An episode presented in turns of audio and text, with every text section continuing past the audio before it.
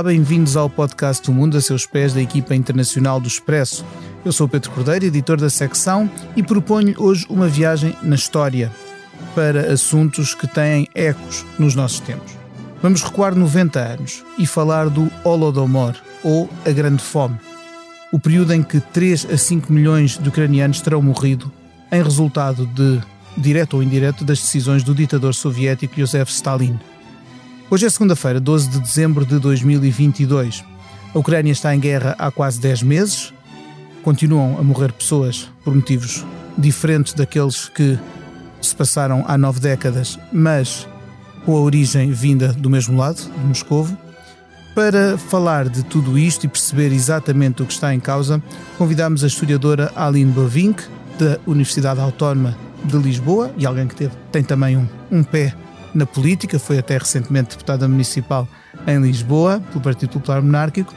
E uh, também está connosco neste episódio a Ana França, minha camarada na secção internacional. Uh, a assegurar a sonoplastia está o João Martins. Leia o Expresso em primeira mão, onde quer que esteja. Assine o Expresso Digital e tenha acesso a todos os conteúdos exclusivos e leitura antecipada do semanário às 23 horas de quinta-feira. Apenas 1,35€ por semana, durante dois anos. Todas as vantagens em expresso.pt barra assinatura digital.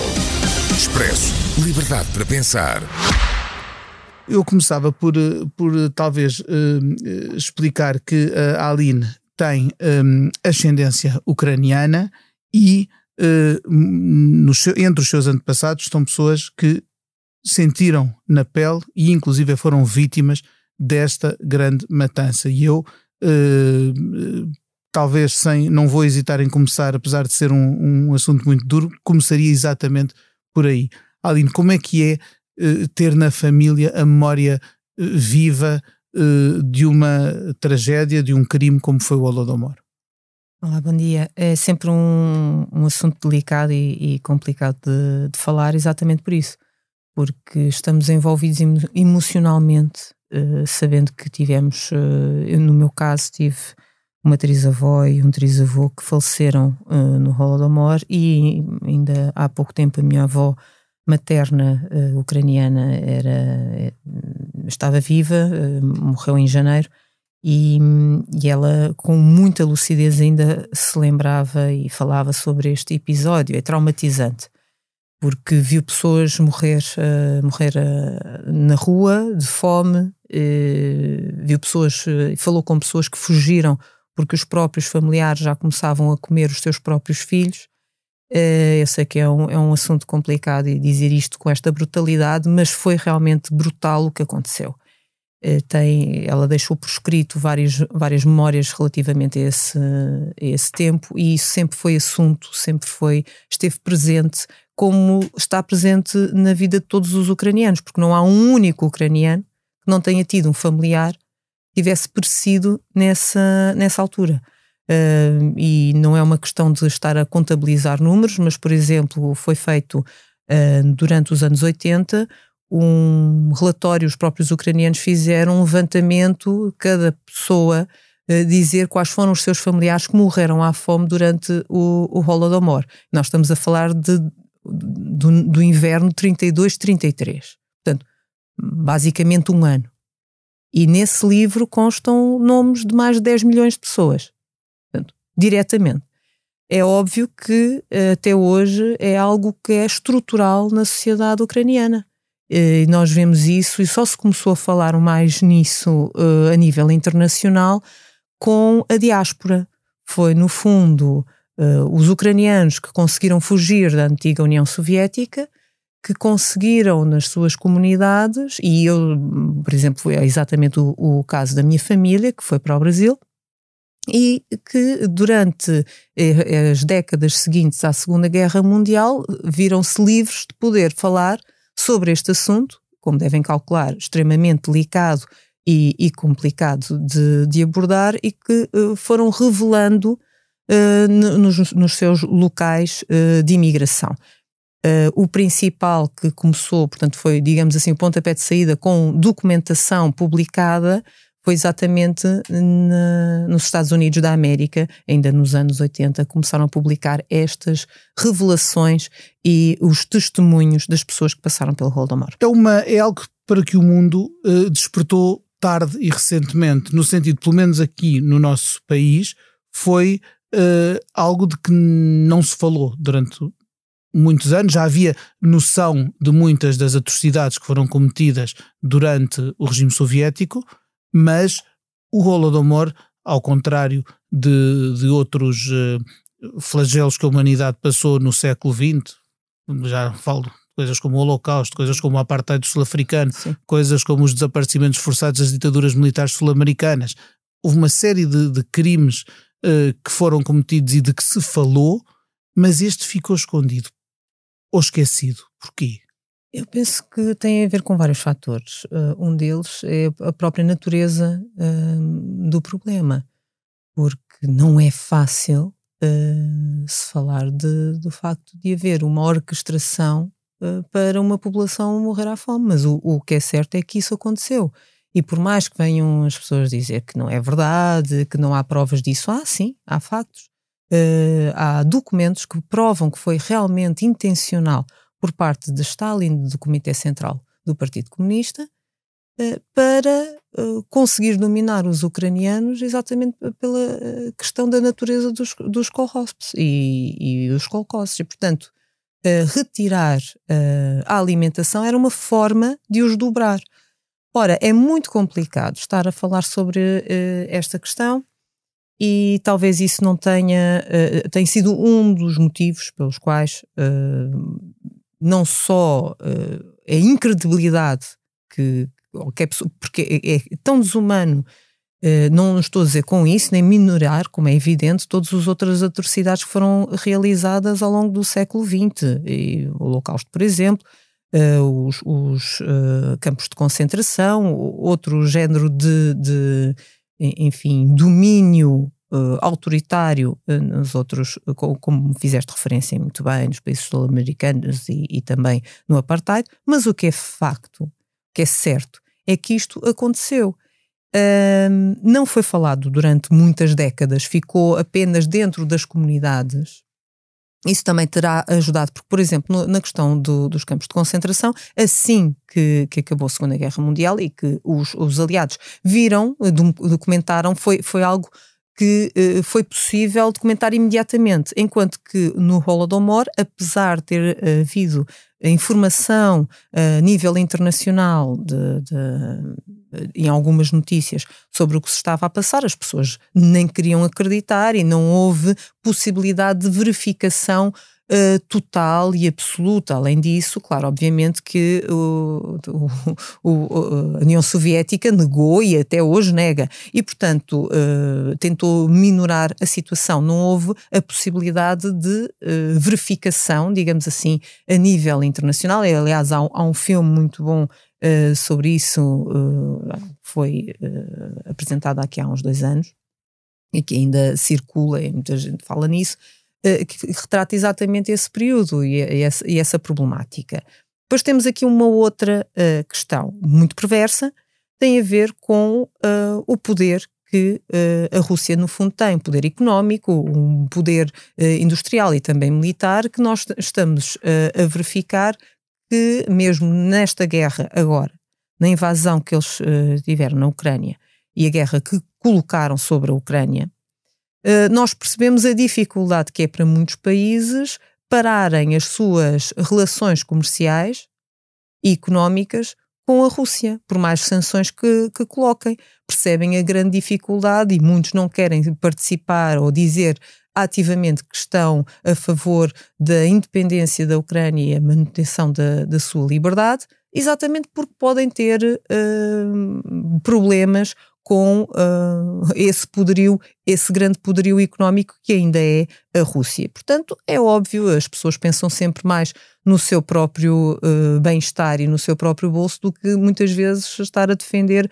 as bandeiras e reconhecer uh, questões problemáticas relativamente a outros povos. E, portanto, uh, neste, nesta tentativa de equilíbrio, digamos assim, que, que é difícil de manter, alguns países se refugiam na, na questão de ah, temos que ver melhor, temos que olhar para os documentos uh, de forma mais aprofundada e tentam fugir um pouco a essa questão. Felizmente, Portugal, em 2017, obviamente com grandes vozes contra, nomeadamente do Partido Comunista, que ainda por cima dizia que Holodomor tinha, eh, era, eh, se chamava Holodomor porque era para eh, impressionar as pessoas pela questão do Holocausto. Não é nada disso, tem a ver com a língua ucraniana. Portanto, a burrice, a estupidez, a ignorância do Partido Comunista veio logo ao de cima, não é? Só por esta, esta questão uh, linguística.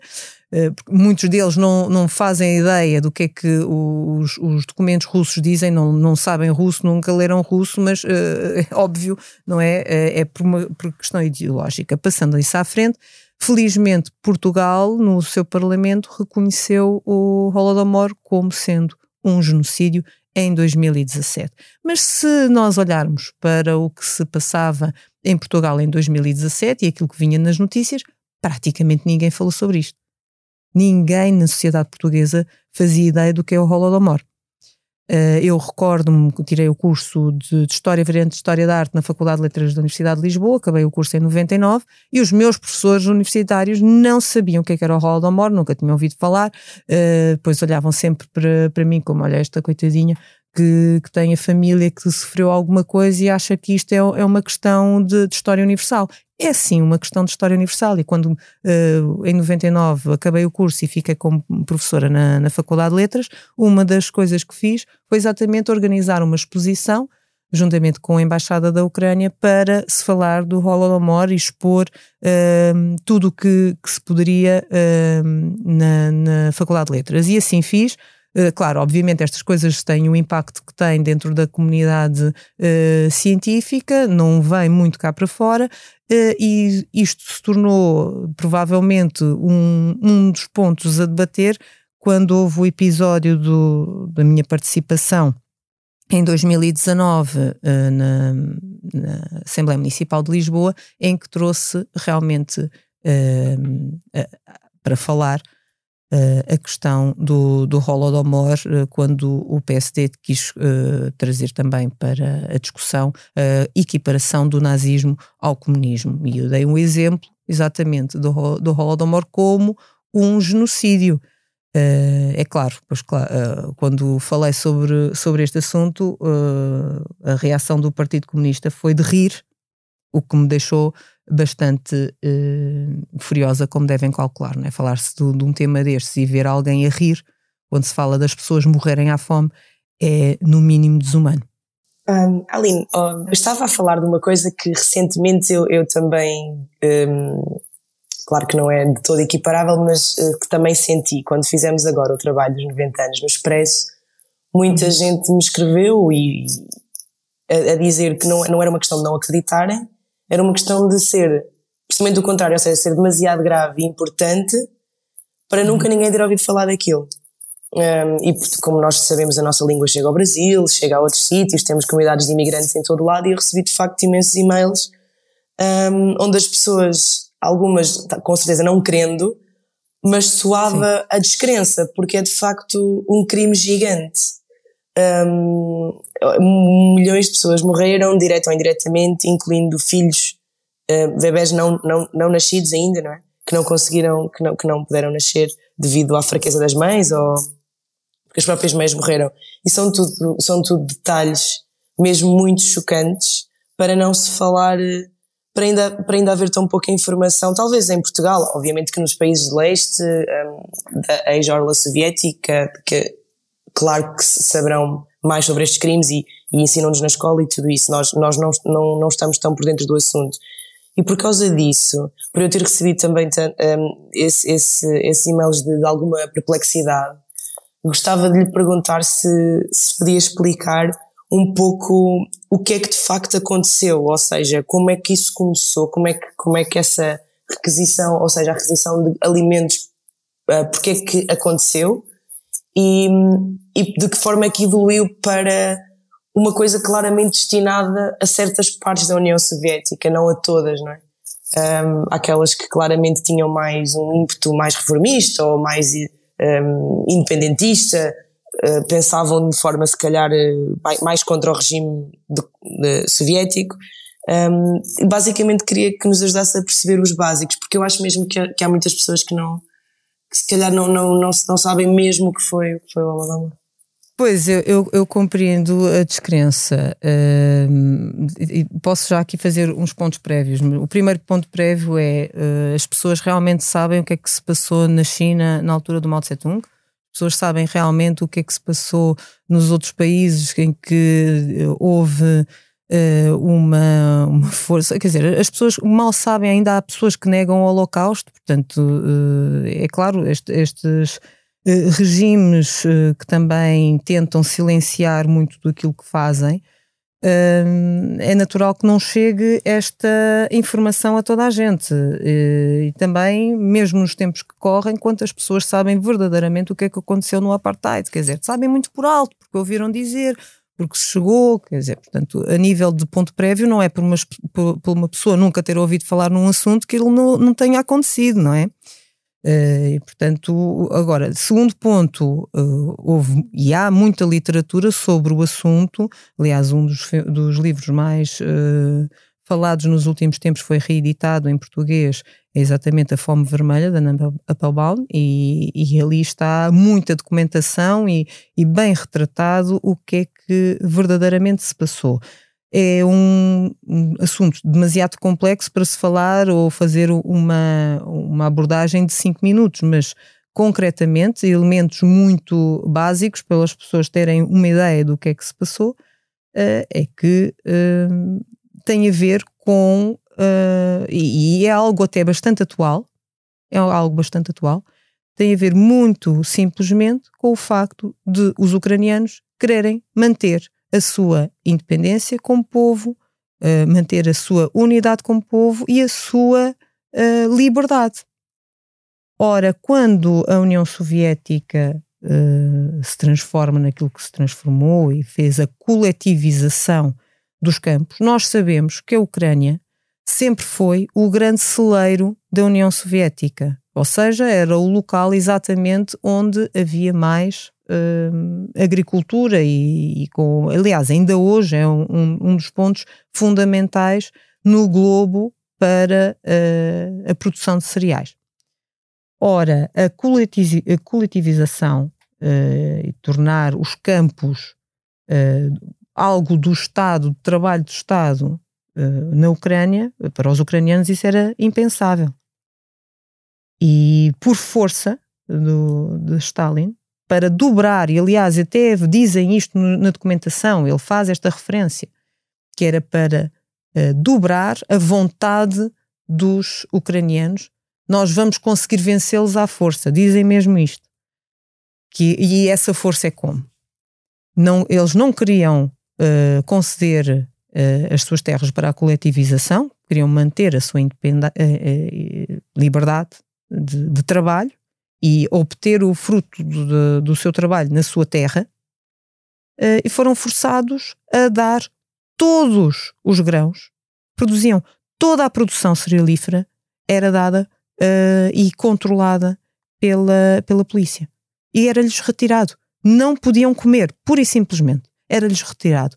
E o que é que aconteceu? Não foi por uma questão de terem más colheitas, como muita gente diz, não foi nada disso. Foram retirados exatamente para os dobrar, para eles terem fome o suficiente para cederem àquilo que, que se queria por parte do, do, do Comitê Central.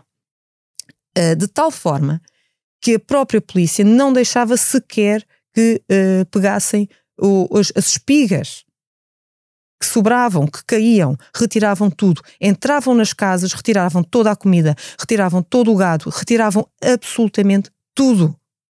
Isto parece assustador, isto, e, e, parece não, isto é assustador, isto parece mentira, mas foi exatamente isso que aconteceu. Ao ponto de trancarem uh, a liberdade de circulação das pessoas, e obviamente não foram só os ucranianos que sofreram com isso, muitos russos que viviam na Ucrânia também sofreram com isso, também morreram uh, durante o Holodomor. Uh, portanto, eram as pessoas que estavam a viver naquela, naquelas zonas não permitiam que as pessoas circulassem. Por, porquê? Para não conseguirem ter comida em outros locais. Quem conseguia sobreviver eram aqueles que, felizmente, se mantinham uh, junto a, a, matas, junto a locais em que poderiam eventualmente uh, conseguir alguma subsistência raízes de, de plantas, uh, cascas de árvore, uh, cogumelos. Aliás, ainda hoje uh, a, a, base alimentar, uma, um dos pontos principais da comida ucraniana não, so, não são só as conservas, é muito os cogumelos, porque eram exatamente aquilo que conseguiam comer quando conseguiam tirar da terra. Ora, é de facto tenebroso, mas foi exatamente isso que aconteceu para dobrar a vontade dos ucranianos. Paralelamente, paralelamente, e isto até podemos fazer o, um paralelo com, com o que se está a passar atualmente. Mas eu ia fazer, eu ia levar a conversa também para aí. De certa forma, os atuais ataques às infraestruturas energéticas ucranianas, uh, portanto, a ideia de condenar, de, de, que a Rússia estará a tentar condenar uh, os ucranianos, sobretudo nas zonas uh, da frente de guerra, a Sim. um inverno sem aquecimento, um inverno sem energia, que obviamente condenará muitos à morte, claro. uh, tem havido quem trace esse, esse paralelo. E também há, também há notícias de, de, de obviamente tudo o que se passa na guerra carece de, de, uma confirmação, mas também há acusações de que mesmo a nível alimentar haverá nos territórios ocupados uh, episódios de confisco, claro. etc. Eh, que paralelos é que, é que, o que é que a história nos ensina para, para, para o, aquilo que estamos agora uh, a ver na Ucrânia? Ensina-nos muito, ensina-nos que é, de facto o, os ucranianos não querem ceder, querem continuar a lutar pela sua liberdade. Já olhando para a história da Ucrânia, já há vários séculos que isto se vem a verificar, e este paralelismo não é de todo descabido porque não só nós vimos que houve uma grande problemática, não queriam deixar de seguir o, os cereais dos portos, nomeadamente de Odessa, não foi por acaso. Uh, há de facto esse confisco de bens, não é só das máquinas de lavar, uh, é mesmo de tudo aquilo que poderiam, uh, se não ficar, pelo menos destruir. Uh, e há uh, relatos e até uh, comprovados de, dos próprios soldados russos que vão escrevendo para, para os de casa e que mencionam as ordens que têm de destruir e matar toda a gente, porque é mesmo com um fim de eliminação. Eliminar. E é esta ideia, que já aconteceu em 1937, de eliminar as elites, todos o, o a, a parte cultural, a parte da língua, tudo a tentar, uh, de facto, erradicar. Uh, por isso, por exemplo, a língua ucraniana foi proibida, a cultura ucraniana era proibida, era só, uh, eram obrigados a, a falar russo durante décadas assim foi, só se falava ucraniano dentro das casas e de uma forma muito, muito controlada para ninguém saber, para ninguém, portanto, denunciar. E, e recordo, é muito interessante até, porque muitos dos ucranianos que foram para, para a diáspora que conseguiram uh, emigrar mantém aquele ucraniano que se falava no início do século XX. Não, não sofreram as alterações que após a queda do muro de Berlim e automaticamente depois a, a, o desmantelamento da União Soviética, depois eles foram desenvolvendo e até introduzindo algumas palavras de vocabulário um pouco mais uh, modernas e até russificadas, digamos assim. Uh, e, portanto, é até interessante que a própria evolução da língua ucraniana mudou entre os, os locais locais uh, das diásporas e uh, a própria Ucrânia uh, em, em, si. Portanto, há uma quantidade de elementos que, obviamente, carecem de, de verificação, como disseste, Pedro, Uh, de facto, quando falamos em guerra é tudo muito, muito complicado, é muito, tá, é, é, como uma ferida com sangue vivo, não é? Claro, claro. Todas as afirmações podem vir com um interesse associado e não há condi grandes condições para os nossos uh, colegas de profissão fazerem o seu trabalho claro. nas melhores, na, nas, portanto, com, com total, podendo ter acesso à informação eh, plena. Sim, exato. E de facto, e própria, a própria barreira linguística, não é? Também. É muito complicado, nem toda a gente consegue dominar uh, tanto o ucraniano como o russo, que não são assim tão semelhantes. Muita gente diz que o russo e o ucraniano são como português e espanhol, não é de não, todo. Pois. É como, digamos assim, o, o, português e o francês, eventualmente. Claro. A Ana, que esteve como enviada do Expresso à, à Ucrânia já durante a, presente guerra, eh, aliás, deparou com precisamente com as dificuldades muitas vezes de conseguir a tradução, a, a, o intérprete e de conseguir realmente chegar ao fundo do que as pessoas estavam a dizer. Sim, sim, eu imagino. Aliás, até muitas vezes vejo na, nas notícias as, as, traduções nunca são completas, há muita coisa. E claro, é natural, porque aquelas nuances de, das terminologias que não. É só, muitas vezes só se passa a ideia principal do que, do que se diz. Uh, e nós sabemos que a tradução é sempre uma traição, não é? Uh, como se costuma dizer, e nestas línguas principalmente. Portanto, é, é muito difícil uh, termos acesso total à informação, mas com toda a certeza, um país invadiu outro, queiram ou não. Digam o que disserem, pró-russos ou pró-ucranianos, o que é certo é que um país invadiu o outro sem qualquer razão. Não havia ameaça absolutamente nenhuma. E, portanto, é, é, é muito complicado uh, ver um país que está a tentar sobreviver, ainda por cima com este inverno uh, complicadíssimo. Uh, nós não podemos esquecer que as, as temperaturas na Ucrânia não são como as em Portugal. Quando é frio, é frio mesmo. Um, e estamos a falar de, de 20 graus negativos, 30 graus negativos, uh, e, e é, é, muito complicado fazer frente a um inverno destes uh, sem energia, não é? Uh, e portanto, obviamente que nós já estamos a ver o, para onde é que se encaminha esta, esta vai, vai ser eh, de facto, os números de, de morte vão ser muito superiores àqueles que poderíamos imaginar em fevereiro. Aline, queria perguntar se não se importava de partilhar connosco, se tiver algumas ideias para um, conseguirmos fomentar mais, ou, ou, talvez não seja a palavra indicada, um, como, como, como podemos trazer as novas gerações para estes temas um, que, que provocam uma grande cisão quando se fala deles, não é? Um, nós, eu verifiquei uhum. pelo meu trabalho, mas também, por exemplo, o, o Rui Tavares, o, o historiador, uh, no Twitter também disse que, que era uma, uma fome feita pelo homem, que não, que não simplesmente não aconteceu, não foram as chuvas, não foi, não foi o clima, e as reações são Sim. absolutamente extremadas. Quer de um, de um lado em que é preciso condenar todos os russos que algum dia viveram na Terra, não é? Uh, por tudo o que Stalin ah, fez.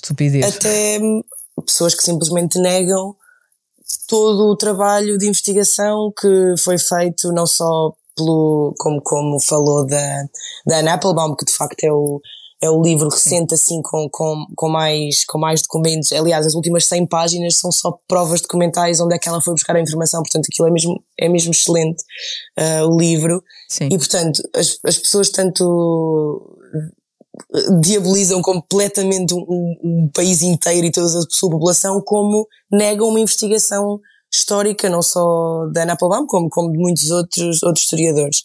Não, são vários, e, são vários, são vários, sim, e para mim é complicado entender o que fazer para hum, criar um espaço de discussão sequer.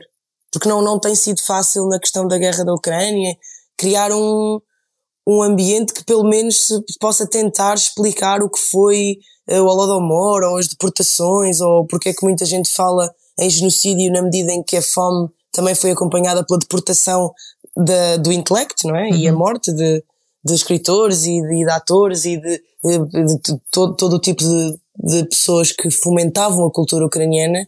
Não sei se tem algum, um, alguns conselhos para a sociedade de forma a ser um bocadinho mais aberta a discutir estas questões, não, não só o Holodomor, claro, mas estamos a falar neste caso deste tema em específico. Sim, olha, Ana, eh, como professora universitária, já falou nas novas gerações, eu tenho notado muito uh, que a superficialidade com que um, tratam os temas, e não estou a falar do Holodomor, estou a falar no geral, todos os temas são, todos os temas são tratados com uma grande superficialidade. Depois tem o Dr. Dr. Google, não é? Vão ao Google e aquelas primeiras coisas que aparecem uh, tomam aquilo como uma verdade absoluta. E é sempre muito pela rama. Não há uma, uma reflexão ponderada sobre aquilo que leem, não há um, um espírito crítico, não há também um distanciamento, e isto serve tanto para um lado como para o outro. Por isso é que eu comecei esta nossa conversa por dizer que é muito complicado falar sobre algo uh, que a minha própria família sofreu não é? E, e, ter um relato em primeira mão. Uh, é difícil fazer um distanciamento, por isso também é muito complicado ser um historiador da época contemporânea, porque não há um distanciamento suficiente para termos uma reflexão uh, mais calma e ponderada. Obviamente que uh, a única forma de se conseguir debater algo ou de se fazer uma reflexão é estudar, é ler é compreender, é tentar ver os vários pontos de vista e ter, eh, de facto, uma construção de um espírito crítico que eu vejo cada vez mais difícil nas, nas gerações mais jovens, exatamente pelo imediato. Toda a gente eh, só tem é, é o, o, telefone, o telemóvel na mão, é tudo muito imediato. Eu vejo até com alguma perplexidade a rapidez com que vem o, o Twitter ou, ou até mesmo o Instagram, é, nem sequer se consegue ter uma capacidade para olhar para as imagens, é tudo muito, muito imediato. Ora, estas coisas não são imediatas. Estas coisas uh, são fruto de uh, complicados momentos e co eh, conjunturas específicas que não é só de um fator, são vários fatores reunidos que têm que ser vistos, têm que ser estudados, têm que ser olhados.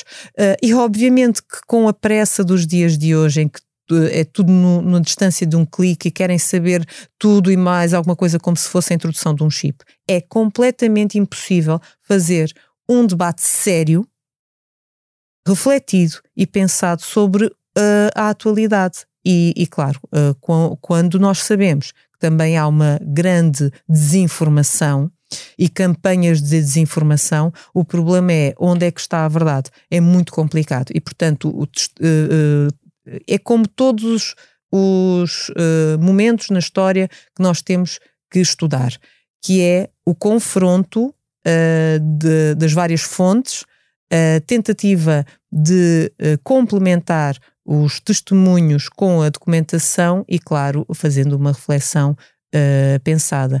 Agora, pedir aos jovens de hoje fazer uma reflexão pensada com todas estas combinações, de facto, não é fácil. Ora bem, com esta conversa fluida, interessante, uh, aprofundada, precisamente o, o contrário do, do, superficial Dr. Google, porque temos aqui a doutora Bovink que é mais, muito, muito mais aprofundada nestes assuntos do que o Dr. Google. A verdade é que o nosso tempo uh, escoa uh, rapidamente e estamos a chegar ao fim do podcast. Mas eu não posso deixar a Aline ir embora, nem a Ana, sem lhes fazer aquela pergunta com que encerramos todos os episódios do Mundo a Seus Pés. E é esta. Aline, se neste momento pudesses viajar para qualquer parte do mundo sem restrições, para onde irias e porquê? Eh, se eu pudesse, eu iria à Ucrânia para ver o que é que eu poderia fazer para ajudar. Ana, qual seria o teu destino? Acho que. Bom, Claro que voltaria à Ucrânia. Era um, país que eu conhecia muito pouco antes de, antes de conhecer pelos piores motivos. E eu aprendi imenso, gostava muito de lá voltar. Também, como, como estava a dizer a Aline, não só para, para reportar, mas também para tentar ajudar.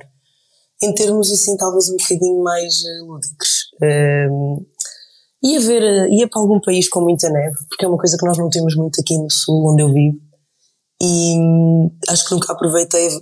Bom, lá está, a Ucrânia também tem muita neve.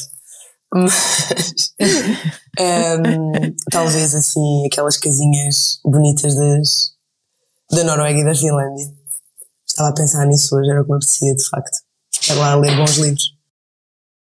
Muito bem, uma, uma, esta tua última sugestão faz-me lembrar a, a, Lapónia e aquelas as várias aldeias que as várias terras que reivindicam ser a, a terra do Pai Natal e é uma boa eh, é uma boa forma de fecharmos e desejamos também. Coisa, eu acho que eu, eu, queria dizer às pessoas que acho que o filme que, é, que estávamos a falar há pouco é, tal, é talvez Mr. Jones, sobre aqueles dois exatamente, jornalistas. Okay. Queria exatamente. só deixar porque ah, é mesmo boa. fantástico. O café, o café não me estava a fazer efeito, um, obrigada. Fica então a, a, a sugestão. Ó oh, Pedro, é e tu? Ias aonde?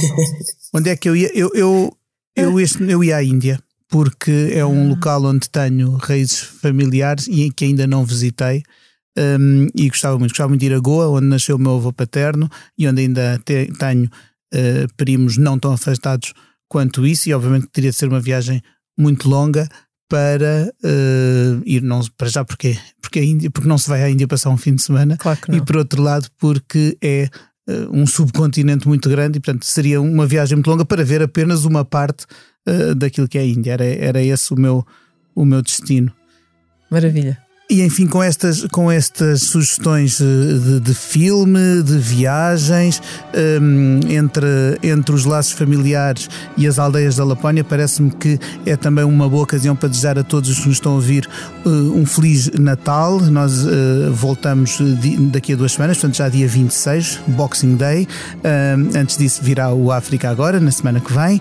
E, portanto, quero agradecer à Aline, quero agradecer à Ana, quero agradecer ao João pela edição técnica e, sobretudo, a si que esteve desse lado a ouvir-nos. Até breve e até sempre.